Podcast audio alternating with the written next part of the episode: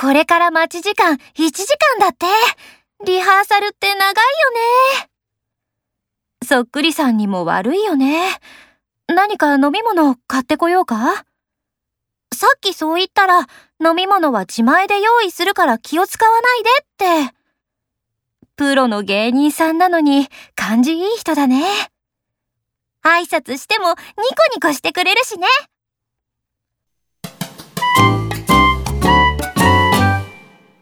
このお店、待ち時間20分だって。美味しいお店だけど、またにしようか。そうですね。待っているうちにお昼休みどんどん過ぎちゃいますよね。